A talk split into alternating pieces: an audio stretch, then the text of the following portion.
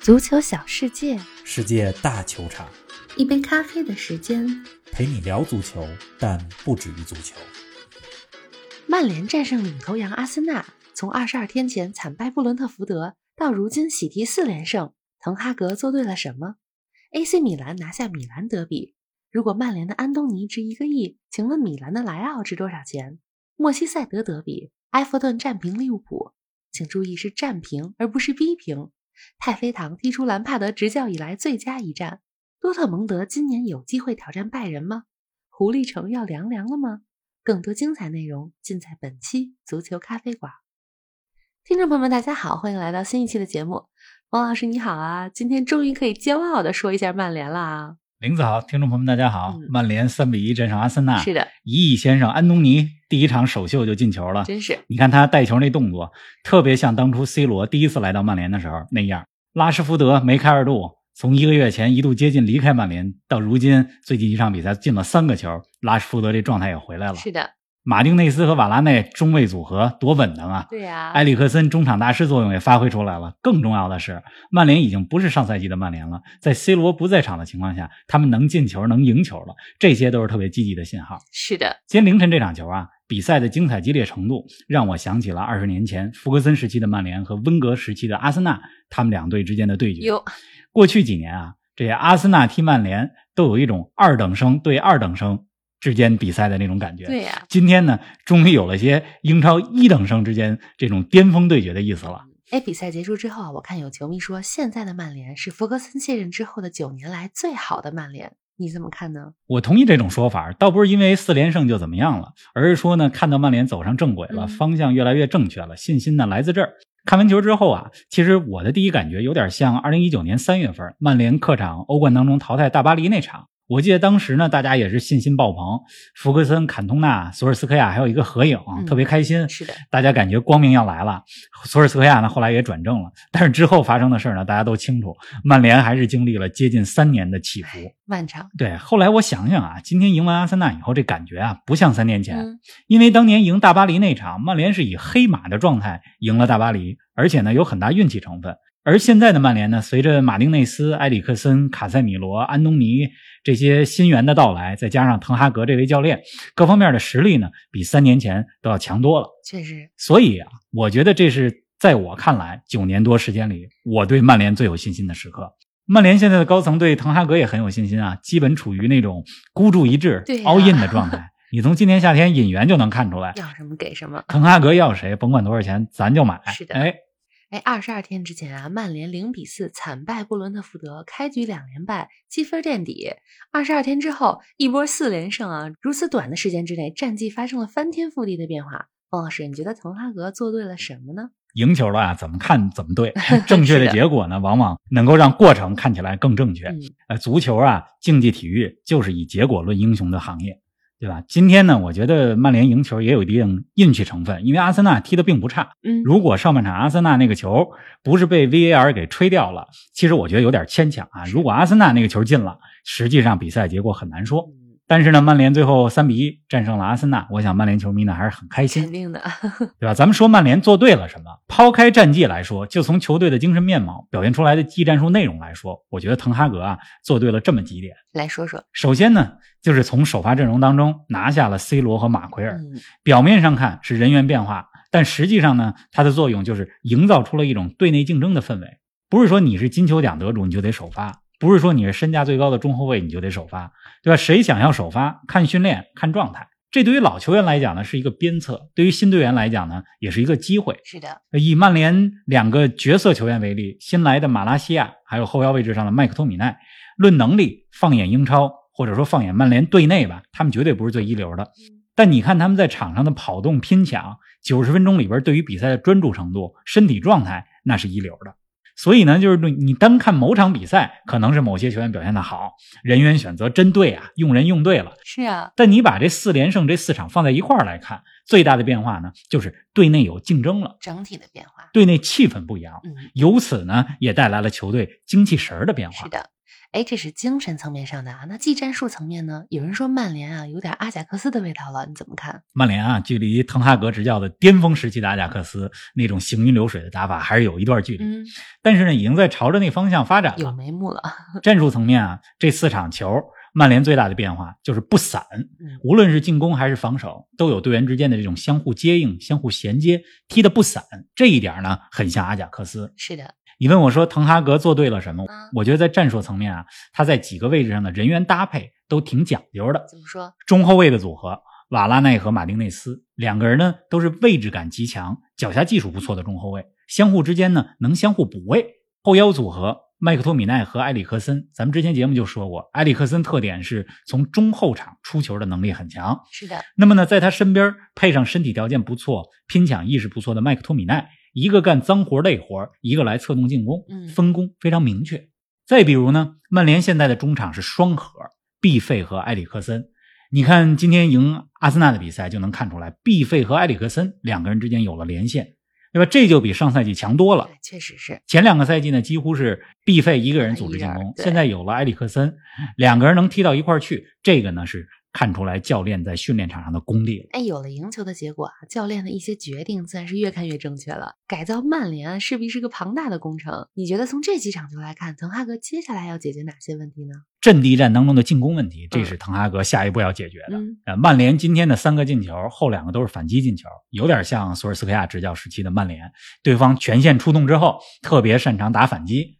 你今天这球，阿森纳扳平之后，有想赢球的想法了，嗯对吧？曼联后两个球都是毕费、埃里克森发挥了传关键球的作用。是的，拉什福德在反击当中梅开二度。其实准确来讲啊，安东尼打进的第一个球也是攻防转换当中的一个进球嗯，并不完全是阵地战当中的进球。所以呢，曼联要想提升一个档次，得会打阵地战，不能只会打反击。这是我特别期待滕哈格下一步解决的问题。是但是不管怎么样啊，这个四连胜，你刚才说是喜提四 连胜，确实挺对啊可喜的。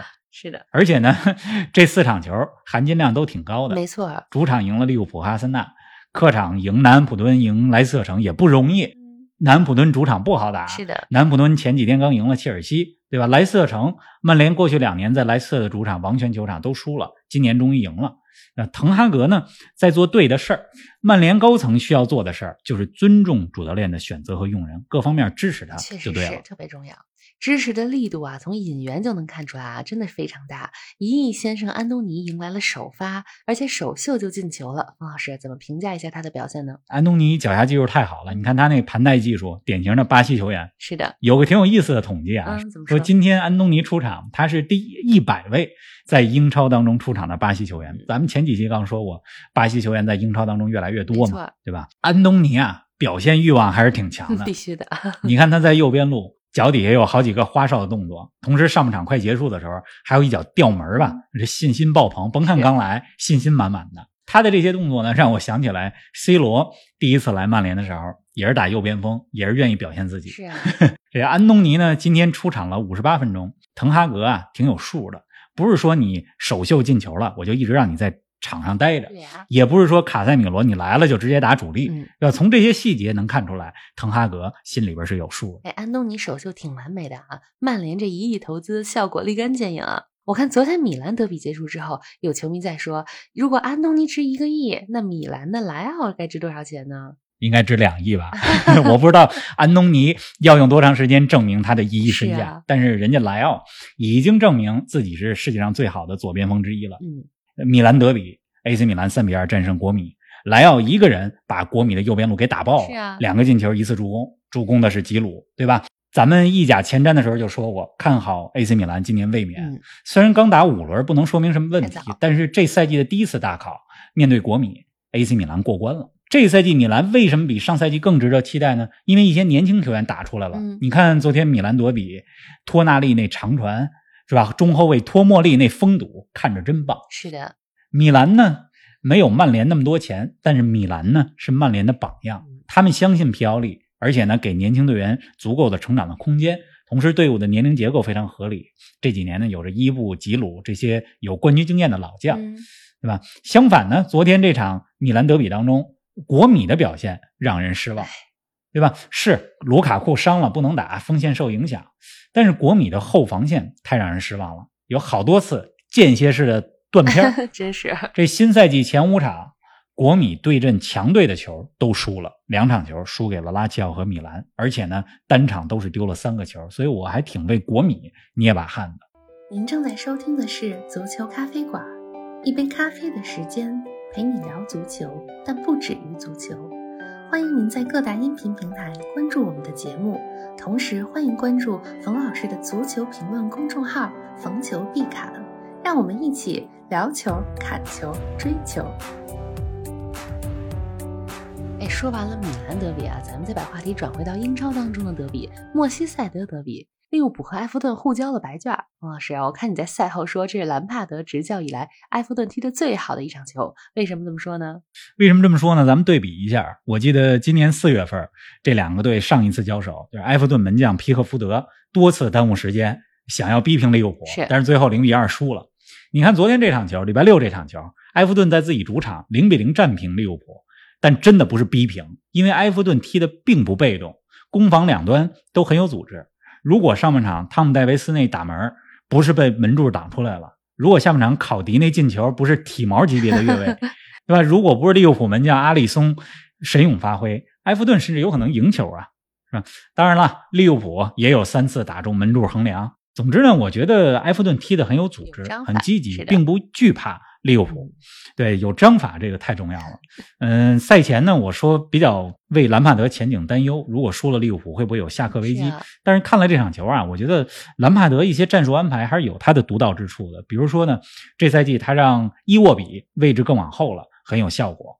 再比如呢，兰帕德很擅长带年轻队员。原来在切尔西的时候，里斯詹姆斯啊、亚伯拉罕啊、梅森芒特啊，就是在兰帕德的手下打出来的。嗯，现在到了埃弗顿，你看昨天打利物浦的比赛，首发出场的戈登、阿马杜、奥纳纳，右后卫帕特森，这都是小将，三名小将的表现非常棒。确实是。哎，打平埃弗顿之后啊，利物浦新赛季前六场只赢了两场，还看好他们能跟曼城掰手腕吗？现在利物浦吧，我总觉得少了一些锐气，是啊，而且萨拉赫的状态呢也很一般，嗯似乎还没从上个赛季末那种疲劳的状态里走出来。还很累。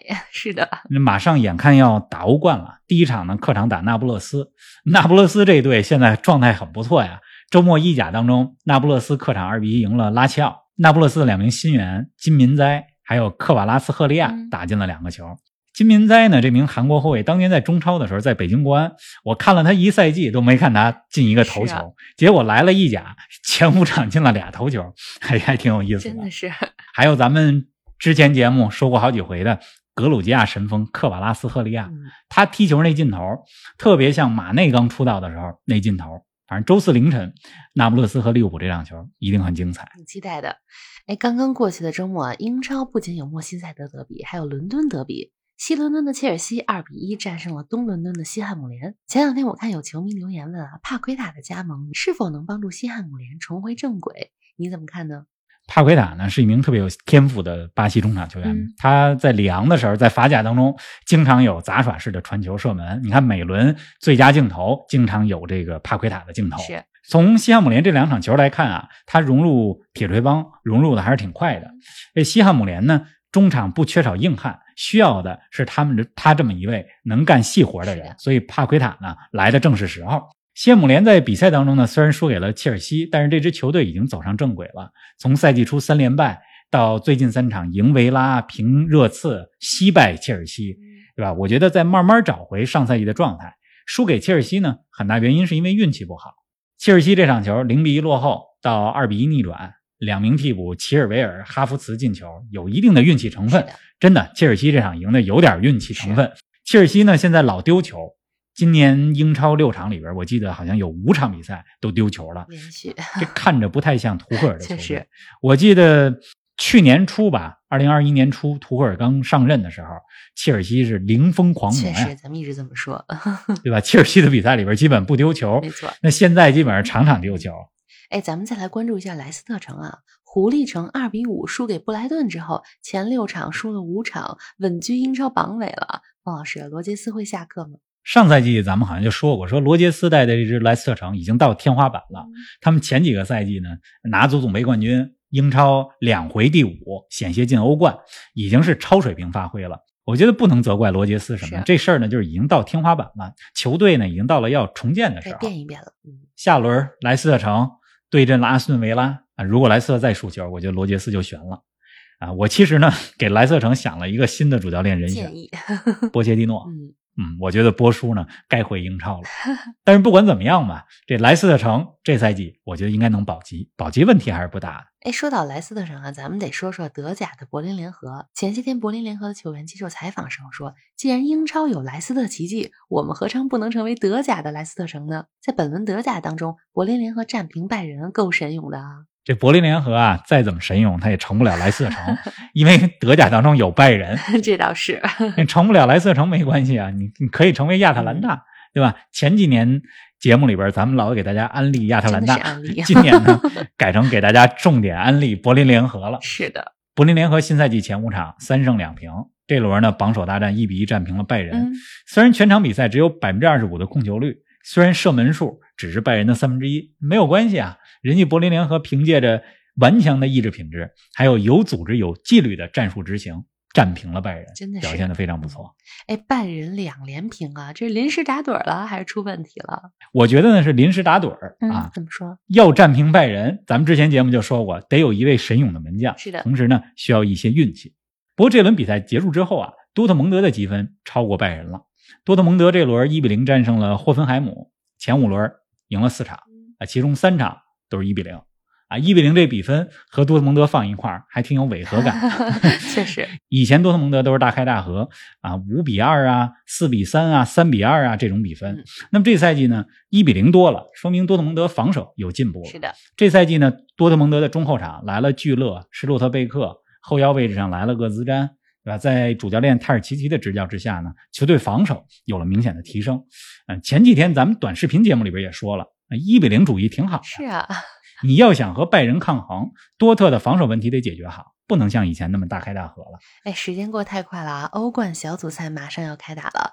方老师，这周进行的第一轮比赛，除了刚才提到的那不勒斯和利物浦，还有哪几场球你最关注呢？国米对拜仁估计是大家最关注的比赛，安排在了第一轮。嗯是，嗯，不过我觉得按照国米现在意甲的这种状态、这种踢法，嗯，国米踢拜仁没什么机会。有第一轮里边儿，马竞对波尔图这比赛值得关注一下。之前抽完签儿，咱们就说了，马竞和波尔图去年踢的那么有火药味儿，嗯看看今年怎么样，是的，还对吧有呢？而且第一轮里边呢，嗯还有一场我觉得挺有意思的比赛，就是托特纳姆热刺对阵马赛。怎么说？马赛这个队里边儿有着好几个之前阿森纳的球员，桑切斯、贡多齐、克拉辛纳茨、塔瓦雷斯，这都在阿森纳效力过。